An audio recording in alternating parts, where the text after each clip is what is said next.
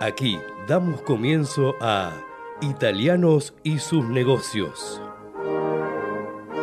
Un programa dedicado a la promoción de negocios de empresas italo-argentinas, a las oportunidades comerciales procedentes de Italia, inversiones, productos, música, entrevistas y buenos negocios. Promueve la Cámara de Comercio Italiana en la República Argentina con la conducción de Francisco Tosi y la producción general de Arturo Curátola.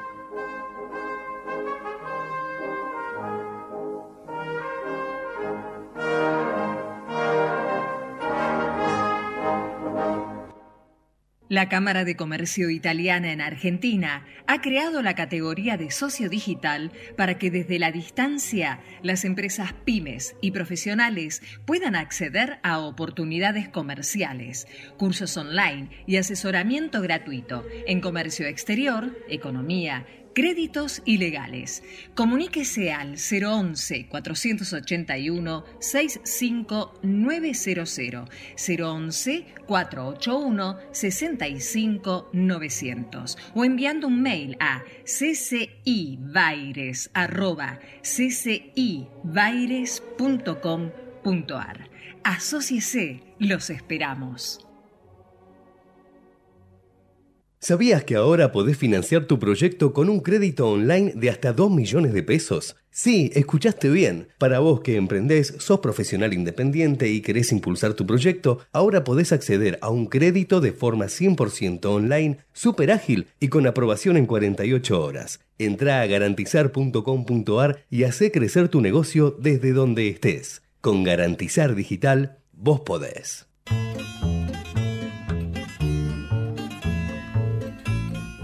Bienvenidos a Italianos y sus negocios, el programa de la Cámara de Comercio Italiana en la Argentina. Hoy tendremos, además de la presencia siempre tan grata de Ludmila Cavalieri, que nos va a contar cómo es la cadena de las emisoras que replica nuestro programa, Martino Rigacci. ¿Cómo está Martino? Bien, gracias. Que nos vas a hacer algún pequeño informe sobre Italia, pero siempre muy interesante y profundo. Y tenemos como invitado aquí directamente en el piso el doctor Enrico Prezio. Él es secretario de Asuntos Económicos y Comerciales de la Delegación de la Unión Europea en la Argentina. ¿Cómo estás, Enrico? Bienvenido. Muy bien, gracias por la invitación. Gracias por haber venido. Enrico llegó aquí hace un año, ¿verdad? Sí. Y nos va, nos va a contar su experiencia de haber venido desde Italia aquí a la Argentina sin antes haber venido a la Argentina, cosa que está corrigiendo ahora con esta permanencia, y luego, por supuesto, cómo funciona la delegación de la Unión Europea y en particular el área eh, económico-comercial, que claramente, bueno, es uno de los bloques económicos y regionales más importantes del mundo. Así que, bueno, bienvenido Enrico. Luego tendremos al doctor Giorgio Aliata di Montereale, presidente de la Cámara de Comercio Italiana en la Argentina, también presidente de la Eurocámara, y él nos va a... Mm, nos va a hablar mucho de algo que yo sé que para él es importantísimo y creo que para todos nosotros lo es, y la Cámara lo ha tomado realmente como algo, como una idea fuerza continua, que es la promoción del acuerdo Mercosur-Unión Europea. Por lo tanto, vamos a escuchar una declaración que él ha hecho en ocasión de eh, una, un simposio que se llama Altiero Spinelli, la integración regional en un mundo globalizado. Luego tendremos a Claudio Farábola, director ejecutivo de la Cámara de Comercio Italiana de la Argentina, por lo tanto, un programa bien institucional. Martino, ha habido algún acontecimiento muy importante en Italia luctuoso, pero bueno, también de una gran trayectoria, ¿no? De una gran trayectoria y de una gran personalidad a lo largo de los años. Hablamos de Giorgio Napolitano, que falleció el viernes pasado a los 98 años. Una personalidad, diría, desde muchos puntos de vista. Seguir el recorrido de su vida y de su vida política, quiere decir seguir un poquito Italia a partir del 45, del dopoguerra, después de la guerra. Un hombre que fue del PC, del Partido Comunista Italiano, eh, yo veo justamente unas cuatro fases de su vida, ahora leyendo todos lo de estos días, ¿no? los recuerdos tras el funeral del Partido Comunista Italiano, luego más socialdemócrata, empezó a encarnar esa área. Tuvo una fase de cargos importantes, napolitano, varios, ministro del Interior, parlamentario europeo y, por último, presidente de la República, o sea, jefe de Estado, por dos eh, mandatos. Eh, entonces yo lo que me parece interesante es destacar la figura, esta figura de equilibrio, de rigor, hombre muy hombre del Estado, de las instituciones, que eh, desarrolló de manera impecable, digamos, por muchos, muchos años. Recordamos que la presidencia de la República Italiana tiene una característica que es el mandato es muy largo, con todo lo que eso implica, diría sobre todo con aspectos positivos, muy largo quiere decir eh, eh, siete años, y lo que me interesa destacar es, cuando muere alguna personalidad, siempre uno destaca la, la persona y a veces también el rol, la institución. Lo que me interesa destacar es justamente su personalidad y la importancia que tiene en la Constitución italiana y en la vida de todos los días un cargo tan importante que eh, ha, sido, ha sido llevado adelante de manera eh, justamente con varias personalidades, ahora no me voy a poner a recordar los nombres de los presidentes, pero que es importante, aunque no se vea siempre, pero se ve sobre todo en el momento de las crisis políticas, que es justamente una personalidad y un cargo de, de equilibrio, de rigor, de confiabilidad y de firmeza y del el hecho de creer en las instituciones. Esta es la importancia, me parece, de la institución presidencia de la República. Muchas veces se habla en la Argentina de la importancia de las instituciones, de la fortaleza de las instituciones, ¿no? Vos mencionabas el hecho de, eh, bueno, el presidente actual también está en su segundo mandato, curiosamente, y, y la verdad que personalidades muy diferentes, con una historia política además muy, muy diferente, uno viene de la magistratura, la actual, pero lo interesante es cómo, a pesar de diferentes personalidades, de diferentes orígenes, de diferentes especialidades, e inclusive en Italia donde hay una renovación de los partidos de gobierno bastante importante, de los partidos que están hoy prácticamente hace 30 o 40 años han cambiado casi todo, te diría, pero sin embargo se mantiene esa línea y esa es la institucionalidad. ¿no? Esa es la institucionalidad de la presidencia y tocaste un tema importante, porque son muchos los poderes en realidad que tiene según la Constitución, hay un par de artículos, 83 y 87 de la Constitución, que se refieren directamente a la presidencia. El, aspecto que vos tocaste es muy importante. A veces se dice, es una frase que me gusta, que Italia es el país este, inestable más estable del mundo, ¿no? en el sentido que eh, ahora un poco menos, pero a lo largo de estos años, en fin, la economía ha crecido, eh, hay crisis políticas a veces recurrentes y ahí es donde interviene de manera clave la presidencia. Es como un punto fijo que pone orden en situaciones cuando hay crisis política, hay mucha tensión, a veces los mercados caen, a veces la economía está este, en una fase negativa y ahí es donde hace falta por lo menos uno, dos o tres, lo que sea, parámetros, unas brújulas que guíen para salir de esas crisis honras entonces al presidente napolitano. Le voy a pedir a... Gracias, muchas gracias Martino Rigacci. Le voy a pedir a Ludmila Cavalieri si por favor nos puede contar, hablar eh, cómo es la cadena de repetidoras de italianos y sus negocios en la Argentina, por ahora en la Argentina. Por ahora en la Argentina. Bueno, le recordamos a la audiencia que además de escucharnos por Ecomedios a M1220, pueden hacerlo, por ejemplo, si están en Mar del Plata, los viernes a las 21 horas, a través de Radio Brisas en FM 98.5, en Pinamar en FM 88.9 y en Tandil en FM 94.3. Si están en la provincia de Corrientes, nos escuchan a través de Radio Sudamericana los viernes a las 22 horas en FM 100.3 los lunes a las 20 horas a través de Radio La Luna AM 1140 en zona norte de la provincia de Buenos Aires y en Tandil nos pueden volver a escuchar los lunes a las 21 horas en AM 1140 y en FM Galáctica 97.1. También nos pueden escuchar en Radio Amplitud los martes a las 19 horas en AM 660 en Ciudad Autónoma de Buenos Aires y en AMBA. Perfecto, o sea que hay para todos, ¿no? Para todos pueden escuchar el programa. Doctor Trezio, usted eh, ha nacido en Recanati, esto me, la verdad que me parece una, una digamos, una oportunidad para que usted nos cuente qué tierra es, que es tierra de poetas, gran poeta italiano, por supuesto, Giacomo Leopardi, pero también de, de, de, origen de deportistas, que hablábamos justamente antes de cuáles son. Cuéntenos. Bueno, eh, para ser precisos, nací en Bergamo, en el norte de Italia, pero mi familia se, Uh. se, mudó en Recanati cuando tenía la edad de tres años. Conste que a mí me dijo antes que había nacido en Recanati. Entonces crecí, crecí, todo, bueno, hasta los 19 años, a la edad de la universidad, la pasé todo. ¿Cómo se llaman los originarios de Recanati? Recanatesi. Recanatesi. Sí, que como dijiste es una ciudad eh, famosa, una pequeña ciudad famosa porque es donde nació uno de los poetas más famosos de, de Italia, Giacomo Leopardi, pero también últimamente eh, se pretende decir en Italia por lo menos que es también el luego de origen eh, de Messi, eh, también le ofrecieron la ciudadanía eh, honoraria a Messi, creo que pero no, nunca vino a ya visitarnos. Va a ir. Esperamos que nos va a visitar. Ahora está con más tiempo, así que va a ir. sí, esperamos ahora.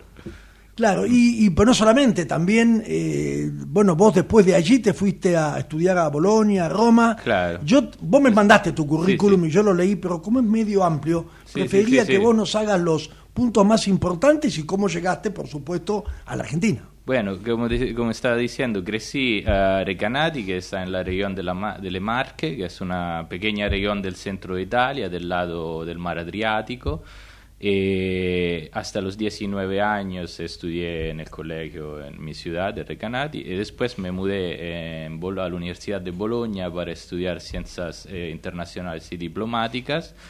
Eh, Que recordamos que la Universidad de Bolonia es la única universidad extranjera que tiene acá la patente Claro, universitaria. sí, ¿no? sí, es la sola, la que se encuentra acá en Buenos Aires, es la sola eh, sede extranjera de la Universidad de Bolonia, que es, también es una, la más antigua de toda Europa, como y algunos dicen del mundo, Sí, pero parece discuten que con- con París, si sí, es- con París hay una en China también Claro. que, que dice que puede ser que sea la más antigua, pero entre la más antigua seguramente.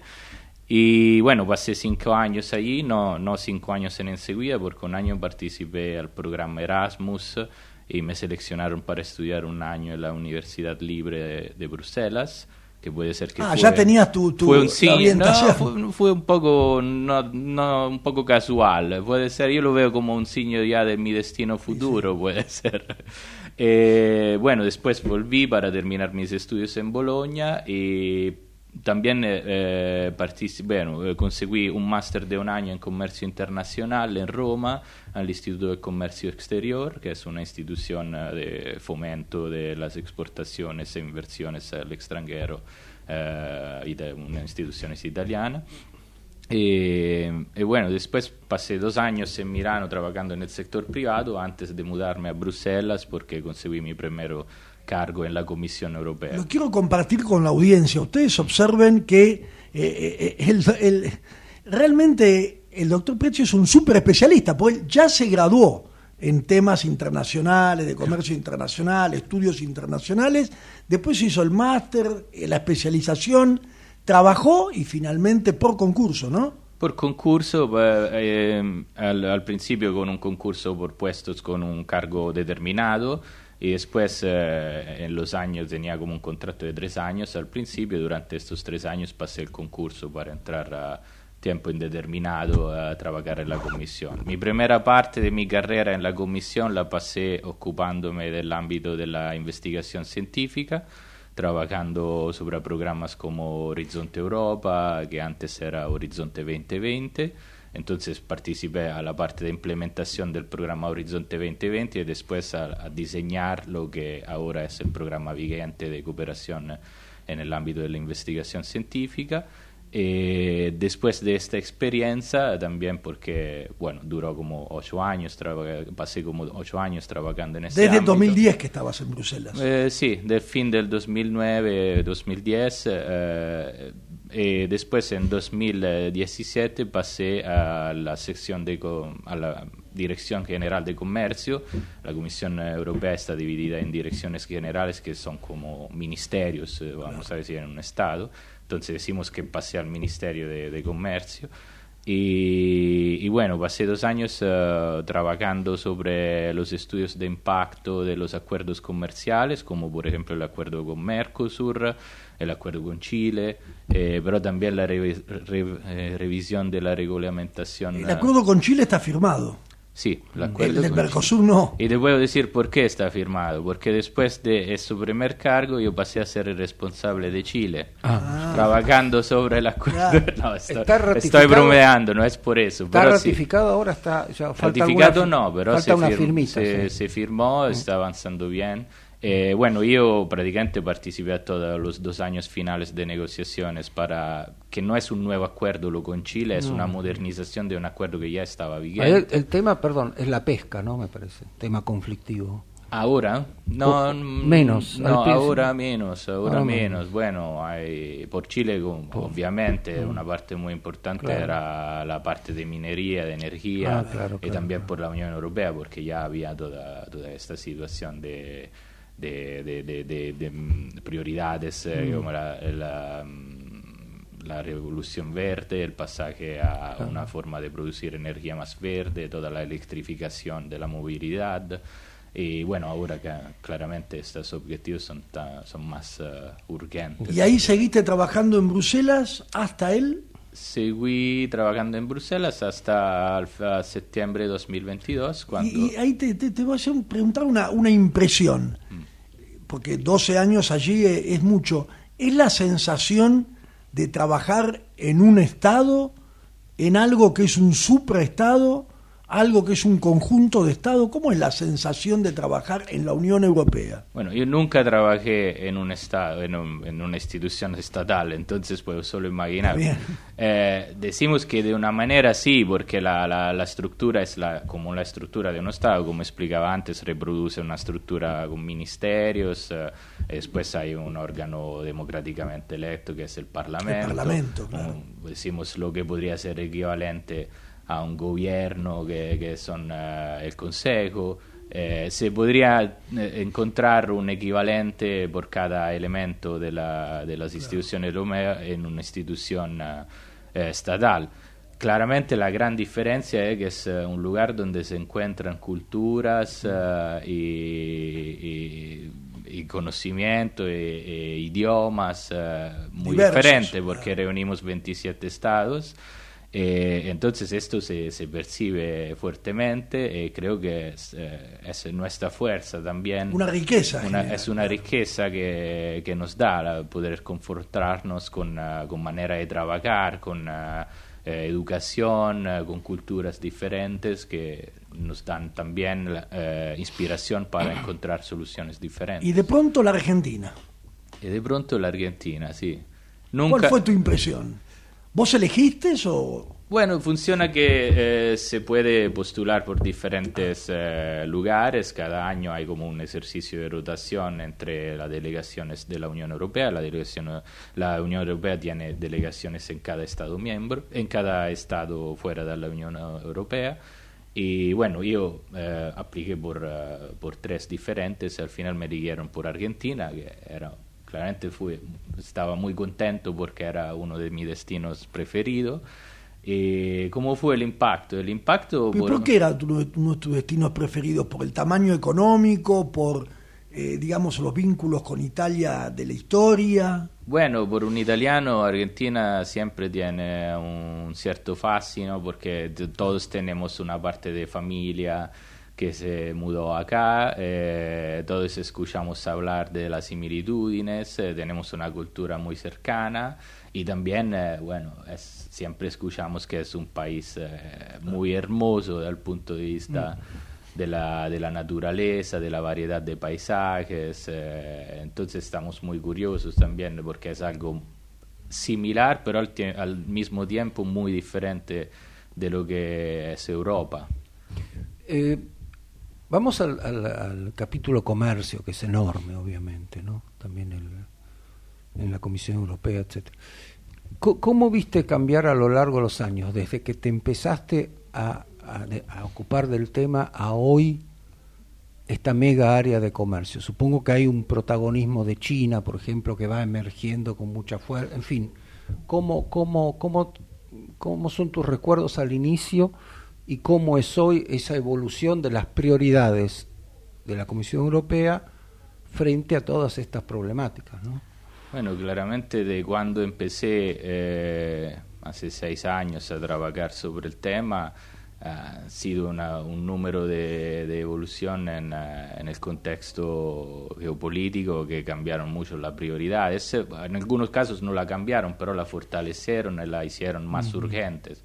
Como, como, la pandemia, eh, ah, la guerra en Ucrania, también como mencionaste el rol de China, que está tomando siempre más importancia a nivel internacional eh, este dualismo entre Estados Unidos y China que se creó, y todo eso claramente eh, dal punto de vista de la prioridad eh, por Europa fortaleció lo que ya eran prioridades como la transición energética, la transición claro. hacia una economía verde pero también fue, todo eso fue, fue hizo más urgente por, eh, por el hecho de la guerra en Ucrania, por ejemplo, que, que, creó la crisis de la energía, que los, con los precios que subieron enormemente eh, por todo lo que era aprovisionamiento de, de gas.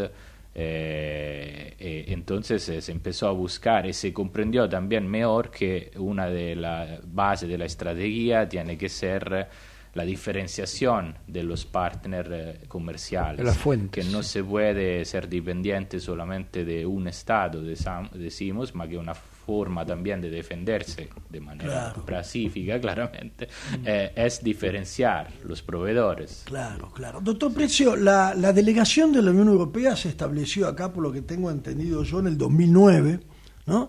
y está estructurada como un área o sección de asuntos económicos y comerciales, nota vos, eh, asuntos políticos, prensa, cultura y visibilidad, cooperación, bueno, y administración, que es un servicio, supongo, a las otras secciones.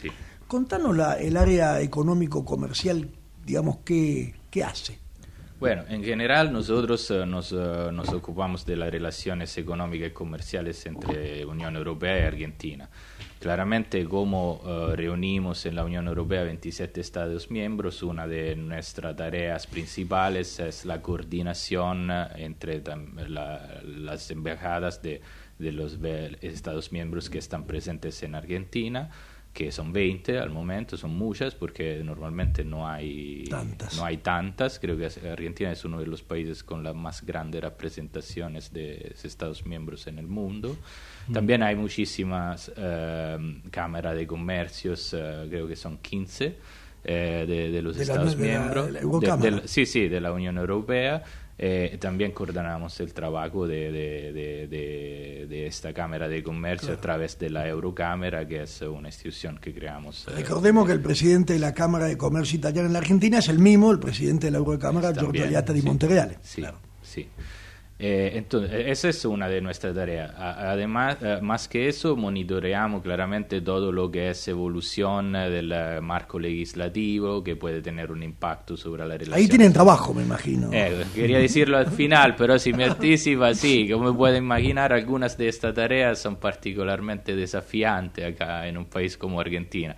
Eh, seguimos toda la evolución del marco legislativo por lo que es economía, regla de comercio, reglas sobre importaciones, exportaciones. Antes de hablar del cambio, Martín. No, eh, rápidamente, ahora que estás hablando me recordé que justamente el, el, área comercio es donde el comisariado, el, representante del área de comercio de la Unión Europea, tiene más poder, mucho más que en otras áreas respecto a los 27 países. O sea, el comisionado es muy fuerte, cosa que no ocupa, que no ocurre en tantas otras áreas. Esto desde tiempo ya. Sí, porque el comercio exterior es en prerrogativa exclusiva de la Comisión Europea.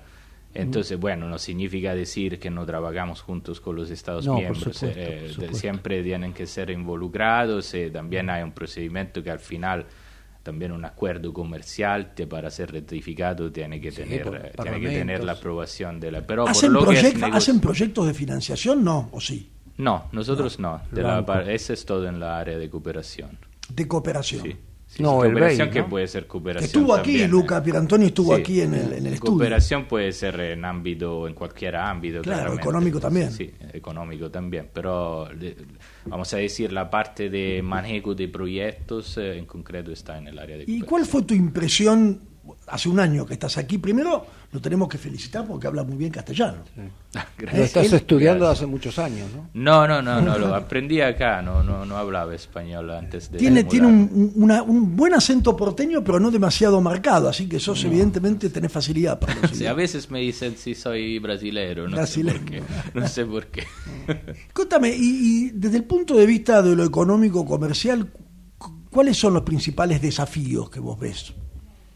Bueno, en Argentina yo creo que el principal eh, desafío es, eh, es la incertidumbre eh, que, que tienen que, que las empresas tienen que hacer frente, porque, bueno, claramente cosas como tasas a las exportaciones, tasas a las importaciones,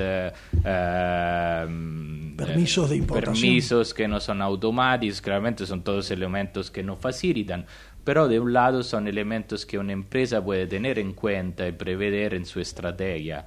Lo que mata verdaderamente la actividad de negocio es la incertidumbre, no, no poder prever no poder prever lo que se va a pasar mañana, porque si totalmente de una semana a la otra cambian las reglas eh, para la importación y uno no puede, no puede estar cierto de cuándo van a llegar, no sé, los insumos para la producción y todo eso, es un problema insurmontable. Hace un tiempo vino aquí la presidenta von der Leyen y eh, nos dijo, me acuerdo en una reunión, creo que vos estabas también, Sí. eh, que bueno, antes de fin de año se vendría la, la- la prefirma de, de este Unión Europea-Mercosur del tratado. ¿En qué está eso? ¿Es- ¿Sigue así la idea o se sabe Sí, algo? no estamos todavía convencidos de, de poderlo hacer para fin del año. Eh, estamos en conversación con los países del Mercosur, como, como creo que sabéis, eh, eh, hace meses hemos presentado un instrumento adicional, eh, porque claramente esto es un acuerdo que se concluyó en 2019, pasaron años y hay una serie de compromisos también a nivel eh, del medio ambiente, porque claramente es un tema que tomó mucha más importancia, los que tienen que ser eh, incluidos en el acuerdo po- porque si no no sería un acuerdo que refleja eh, las prioridades que, que ahora los dos grupos toman como prioridades. O sea que mantenemos el optimismo. Sí, sí, para mí podemos mantener el optimismo. Magnífico. Bueno, agradezco mucho al doctor Enrico Prezio, secretario de Asuntos Económicos y Comerciales de la Delegación de la Unión Europea en la Argentina. Muchas gracias, doctor. Muchas gracias. Vamos al corte, por favor.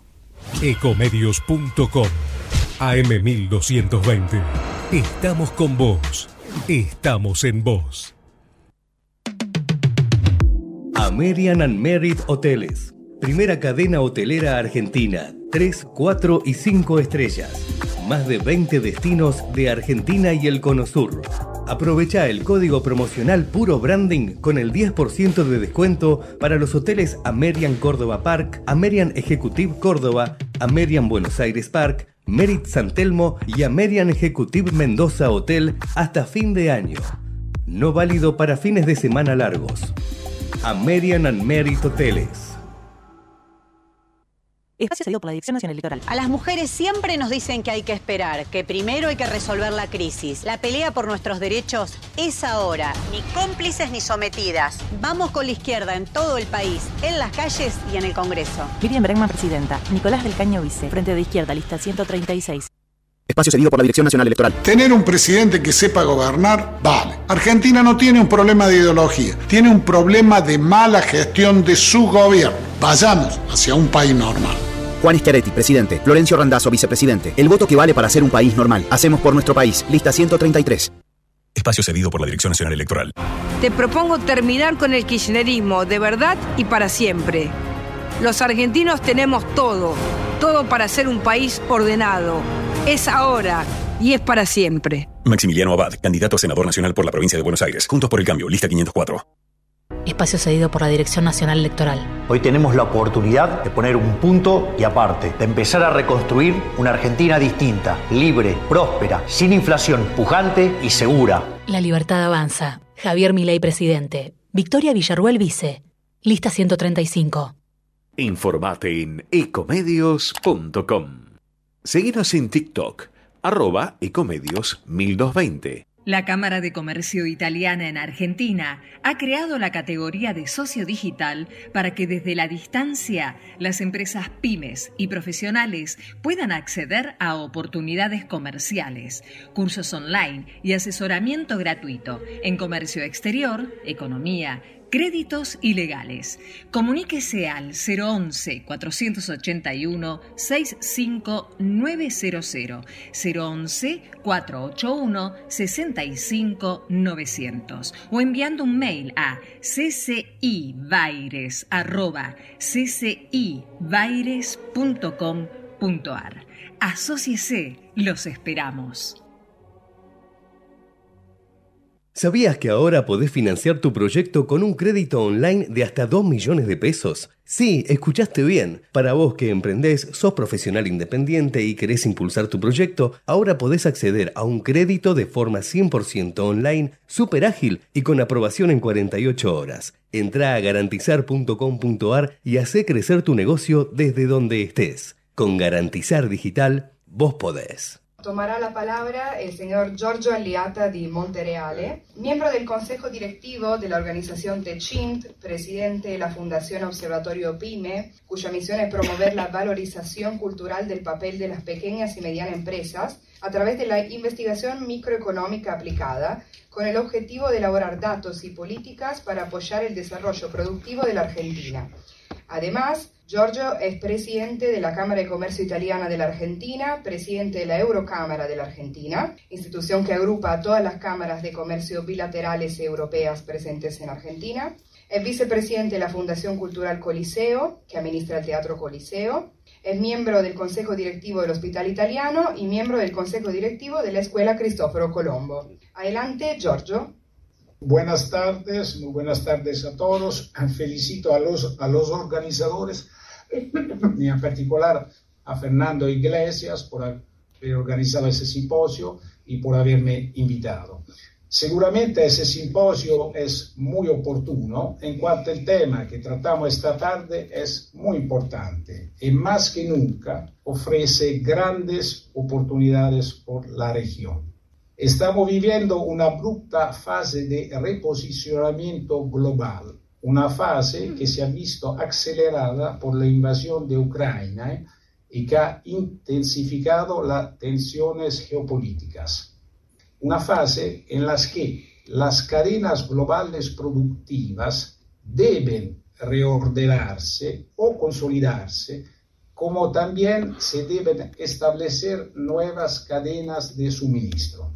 Una fase en la que las consideraciones como las ecuaciones económicas y los costos siguen vigentes, mientras otras cuestiones como la seguridad en el aprovisionamiento adquieren cada día más protagonismo y lideran nuestra agenda global. En este desafiante escenario, creemos que Europa debe mirar más al oeste, al otro lado del Atlántico, hacia las Américas y reforzar sus lazos con este continente. Y en este proceso, naturalmente, tiene que mirar hacia Argentina y hacia el Mercosur. Diría, esa necesidad de alianza atlántica no es solo una oportunidad, más bien es una necesidad para ambas regiones, como algunos de los que intervinieron antes de mí eh, explicaron muy elocuentemente. ¿Por qué Europa debería privilegiar esta región? ¿Y por qué nosotros deberíamos eh, mirar hacia Europa? Antes antes todo, por la historia. Desde la importante oleada migratoria procedente de Europa en el siglo XIX, europeos laboriosos y diligentes han desempeñado un papel fundamental en forjar las naciones de esta región. Muchas empresas europeas lleva más de un siglo realizando negocios con éxito y prosperando en estos países. Por lo pronto, y no de considerarse un factor menor, con Europa compartimos, como antes han dicho varios de los intervenientes, los valores democráticos y defendemos la importancia de la separación de los poderes, También reconocemos el papel vital de una prensa independiente y compartimos un profundo respeto por los derechos de las minorías. Nuestro compromiso se extiende al bienestar de los más desfavorecidos, mientras que la sostenibilidad y la protección del medio ambiente sigue siendo metas prioritarias. Seguramente el fortalecimiento de los sistemas democráticos en la región es crucial y necesario. Es aquí donde Europa, con su experiencia, liderazgo e inversiones, puede proporcionar una ayuda inestimable. También el Mercosur es una integración muy incipiente y seguramente necesita desarrollarse y consolidarse. La Unión Europea es probablemente la integración más exitosa y puede perfectamente servir de ejemplo. También es necesario apuntar a una convergencia de los indicadores macros entre los países de la región y entre los dos bloques. Y mientras tanto que esta convergencia suceda, hay que aplicar amortiguadores efectivos para paliar los efectos negativos de las asimetrías. Sin esta convergencia será difícil sostener en el tiempo un acuerdo y la tentación de los gobiernos de turno será no cumplirlo. Ciertamente, como la mayoría de los países, nos enfrentamos a desafíos. En nuestro caso, la mayoría de ellos están relacionados con cuestiones económicas. Teniendo en cuenta el inmenso potencial de crecimiento de la región, unas políticas bien orientadas pueden mejorar rápidamente el escenario económico y llevar la prosperidad a amplios sectores de la población. Una vez que se logren sortear las recurrentes crisis económicas y se consoliden equilibrios políticos, económicos y sociales, Indudablemente la región presenta extraordinarias oportunidades para las empresas europeas que se están reposicionando sus operaciones. En el actual proceso de delocalización productiva global, la región podría proporcionar una base favorable para un friendly shoring a las empresas europeas. Basta solo observar el fenomenal crecimiento que está viviendo México en regiones como el Nuevo León Monterrey, que gracias al nearshoring de las actividades manufactureras de los Estados Unidos, para entender la gran oportunidad que una integración nos puede traer. Existe una notable complementariedad entre ambos sistemas productivos y la región puede ser un proveedor fiable de muchas de las materias primas que Europa transforma. Teniendo en cuenta la transición energética en curso, la región puede convertirse en un proveedor seguro y competitivo de la energía y también de los alimentos que Europa necesita. De hecho, la extraordinaria abundancia de recursos accesibles combinada con el capital humano disponible hace la región muy atractiva. La región también necesita inversiones para potenciar su sistema productivo y su infraestructura.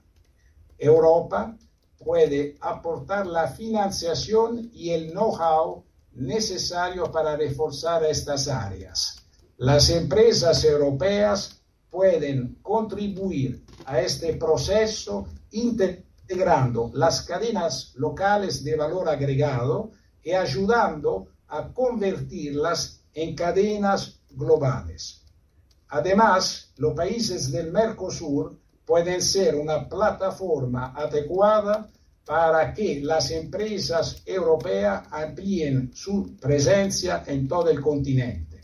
Tras muchos años de negociaciones y estancamientos, creemos firmemente que ha llegado el momento de proceder a la aplicación del acuerdo Unión Europea-Mercosur. Todos los esfuerzos deben ser destinados hacia esta dirección. superando las disputas sectoriales que han obstaculizado el proceso en el pasado. Recordamos que son más de 20 años que se va negociando. Podríamos avanzar rápidamente en el desarrollo de una cooperación sustancial e inmediata.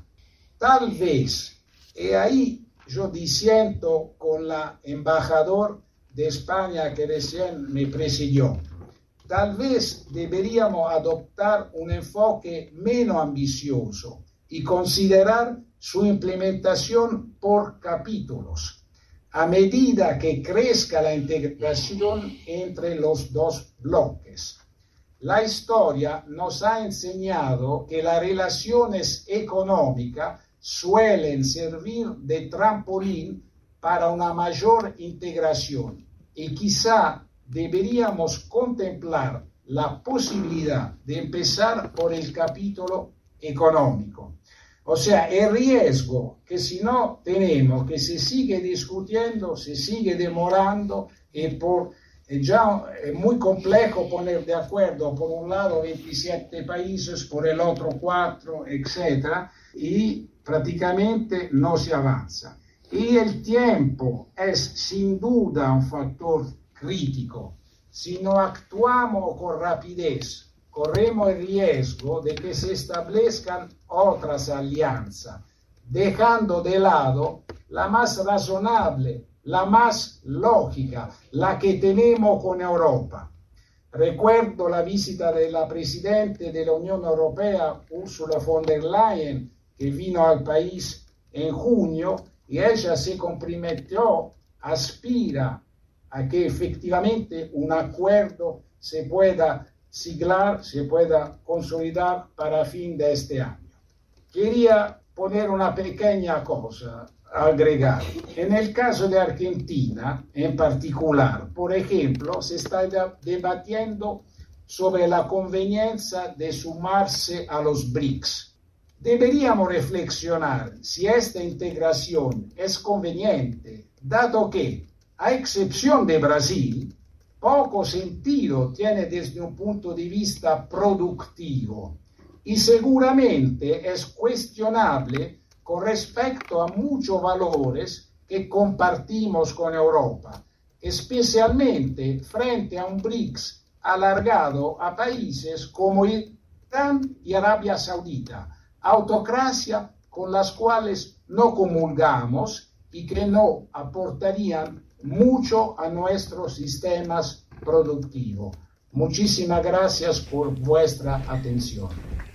Agradecemos mucho al doctor Giorgio Aliata di Montereale, presidente de la Cámara de Comercio Italiana en la Argentina, por estos conceptos vertidos durante el decimoquinto simposio Altiero Spinelli, llamado el simposio La integración regional en un mundo globalizado. Y esta charla que ha dado, esta conferencia que ha dado el doctor Aliata, justamente sobre el acuerdo Mercosur-Unión Europea, Unión Europea, caminos y estrategias para su aprobación. Particularmente me parece muy relevante hacer hincapié en esta inconveniencia de participar en grupos, en el caso este de la propuesta de los BRICS, en donde no siempre se comparten los mismos principios institucionales. Antes Martino Rigachi hablaba de la importancia de las instituciones refiriéndose a Italia y al eh, fallecido presidente napolitano. Bueno, realmente la cuestión de respetar los principios institucionales es, es significativa y nada mejor entonces que acercarnos a la Unión Europea y promover y finalmente llegar a la firma de este acuerdo Unión Europea-Mercosur que prácticamente nos desvela. Tenemos ahora, creo que ya en el aire, a Claudio Farábola, director ejecutivo de la Cámara de Comercio Italiana en la Argentina. Hola Claudio, ¿cómo estás? Hola, hola Francisco, hola a todos. Un saludo a Enrico también, al amigo Enrico y, y, ya que estamos, no solo secretario general de la Cámara Italiana, sino también, gerente general de la Eurocámara. De la Eurocámara, claro. bueno, también Giorgio Aliata es presidente de la Eurocámara también. Lo dijimos antes, lo repetimos. No nos cansaremos de repetirlo. No, por eso, por eso. Sí, la verdad que este hay que hay que recordar por ahí a los oyentes que este que la Eurocámara nace en 2014 y nace en- entre con los puntos entre su misión justamente el apoyo y la promoción del, del, eh, acuerdo UE-Mercosur. Recordamos que el primer presidente fue Víctor Klima, que era presidente de la Cámara Alemana, presidente de América Latina de, de Volkswagen, pero sobre todo fue también presidente en un momento del Consejo de la Unión Europea eh, y primer ministro austríaco y fue un grandísimo impulsor de este de este acuerdo, así que la tenemos un poco en el DNA, ¿no? De la Claro Eurocámara, en el ADN de la Eurocámara, este tema, de la- este tema. Pero mm, eh, ya que estamos hablando de grande, de grandes temas, es eh, eh, y, y el tema del fútbol para nosotros es un tema muy importante. Quiero desviar la, la atención de los oyentes, no, simplemente para mencionar que a una semana del lanzamiento del torneo de calcio de la Copa Azzurri ya tenemos seis equipos, cerramos el primer coso, quedan dos y se cierra, así que las empresas italianas y argentinas que estén eh, oyendo el, eh, el programa, apúrense porque ya estamos cerrando las inscripciones en una semana. Es, Es, es interesante lo que contás, Claudio, porque ya allá por la mitad de los años 50, los torneos de fútbol de las empresas italianas tan importantes eran que se había organizado la Asociación del Calcio Italiano en la Argentina, que fue el Claro. origen del hacha que soy el sportivo italiano que milita en el fútbol profesional argentino. Exactamente, exactamente. Es más, una de las razones por lo cual nació eh, el, el torneo de la Cámara fue cuando en, en las épocas empezamos a conocerlo con el italiano y dijimos, pero ¿cómo puede ser que no que no revivamos el torneo, etcétera, etcétera? Y ahí, y ahí di- di- digamos, nació el torneo. Así que para nosotros esto es muy, muy importante y, y me permite hacer también un bolo, ¿cómo se dice? Un bolo pindárico en italiano, no sé cómo se dice en Bueno, castellano. pero es, un es vuelo- un, un- un vuelo literario, llamémoslo. un vuelo literario. Es un vuelo imaginario, Quería- ¿no? Claro. Claro, ah, que quería subrayar a la au- audiencia que en el 2030 eh, eh, deberían jugar, debería o podría jugarse el Mundial de Fútbol en Argentina, Paraguay, Uruguay y Chile, ¿ok? Eh, es el 2030 y se tiene que votar para esta para esta elección. Y justo, guarda caso, eh, también en el 2030 está la exposición universal y también se tiene que votar eh, para que, en el- nuestro caso, Roma sea la, la sede de esta, unión, de esta exposición universal en 2030. Así que volvemos a spezzare una lancia, como se dice en italiano, sobre este tema, porque sería bueno que Argentina votara para Roma y Roma seguramente votará para como Además del que no hay, no, hay, no hay nin- no hay ninguna ciudad latinoamericana candidata a la exposición 2030, porque una es de Corea, la otra es Odessa, que en realidad no la retiró, pero bueno, evidentemente es poco probable, y la otra es. Riyadh en Arabia Saudita. Exacto, así que la verdad que yo creo que parece que los eh, eh, astros se alinean, ¿no? Claro. Sería fantástico en 2030 tener la exposición universal en, eh, en Italia con la ayuda de Argentina y tener, eh, ojalá que la selección italiana vuelva a estar en un mundial, ¿no? Bueno, eso también sí sería nos salió. bastante, bastante muy importante. Así que ojalá que la, que la selección italiana esté en el Mundial 2030 en Argentina, Paraguay, etcétera. Bueno, no para decir, pero sería un tema muy interesante y los países por ahí con toda su población acompañen a este a estos eventos interesantes. Pasando al tema operativo nuestro, eh, queremos eh, señalar una visita muy importante para nosotros para la próxima semana. Eh, va a estar en la Argentina el director general de las políticas de migraciones del Ministerio de Asuntos Exteriores italiano, eh, el doctor Viglione. Eh, la Cámara encontrará el, el doctor Viglione justamente con el cónsul general eh, Carmelo Barbera y el cónsul eh, Antonio Puggioni, porque eh, eh, están particularmente interesados en conocer la evolución de una de las best practices a nivel mundial eh, sobre el tema del desarrollo social y desarrollo de empleo, que es el proyecto Fénix. Así que eh, nos encontraremos en la ¿Por qué Cámara no- le das a la audiencia un pequeño contexto de qué, qué es el proyecto Fénix, por favor? Bueno, el proyecto Fénix nace eh, desde la experiencia de la Cámara de Comercio italiana en 2003, cuando era un periodo muy complicado y había que tratar de ayudar a Argentina en, eh, digamos, en reflotarse, re- resalir, digamos, del problema de la crisis del 2001. Italia acompañó otra vez a Argentina en ese sentido con un programa muy importante de la Agencia Italia Laboro para promover eh, el, el- el empleo eh, a través de la colaboración entre instituciones. Bueno, esa experiencia eh, vuelve nuevamente en un periodo muy complejo como, como ese, hace tres años, eh, con, en colaboración con el consulado, la Cámara de Comercio reflota el proyecto y genera el proyecto Fénix, que es fundamentalmente una bolsa de eh, empleo donde las empresas italianas e Ito la Argentina ponen a disposición su búsqueda de personal y el portal, eh, financiado por el Consulado General de, Buenos Aires, eh, hace un desarrollo para pro- poder pro- dar la oportunidad a los jóvenes y no tan jóvenes también de conseguir empleo. Pero no solo, sino que da un fee, un aporte financiero para que la empresa eh, prueben las las personas y tomen las Que personas. hoy es bastante importante, ¿no, Claudio? Hoy es tan importante que tenemos más de 130 mil currículum, eh, ya es la tercera anualidad en Buenos Aires, la segunda en Mar del Plata y estamos esperando de cerrar ahora la segunda en, eh, en Bahía Blanca. Eh, y para 2024 arrancaremos con el proyecto también en el área de Córdoba.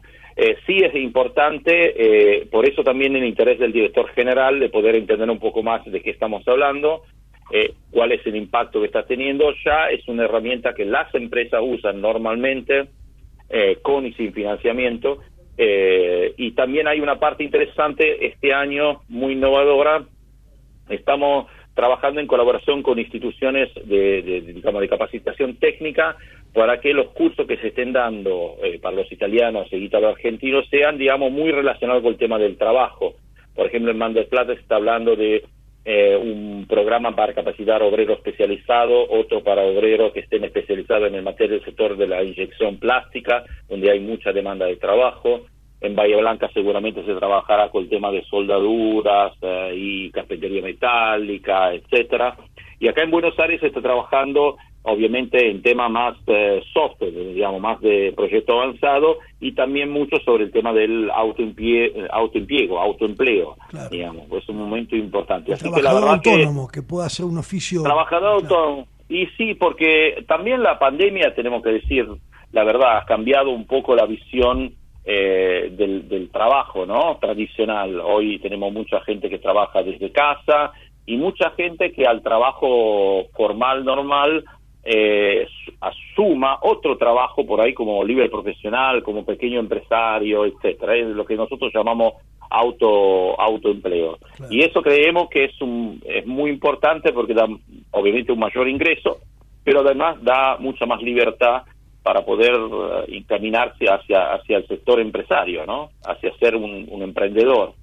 Eh, este es eh, el espíritu que nosotros como Cámara de Comercio siempre promovemos, el trabajo como valor y el, em- y el ser emprendedor como una oportunidad para dar desarrollo social y económico a todo el entorno donde se desarrollan las empresas. Así que para nosotros es, es, eh, es la verdad que es muy, muy importante.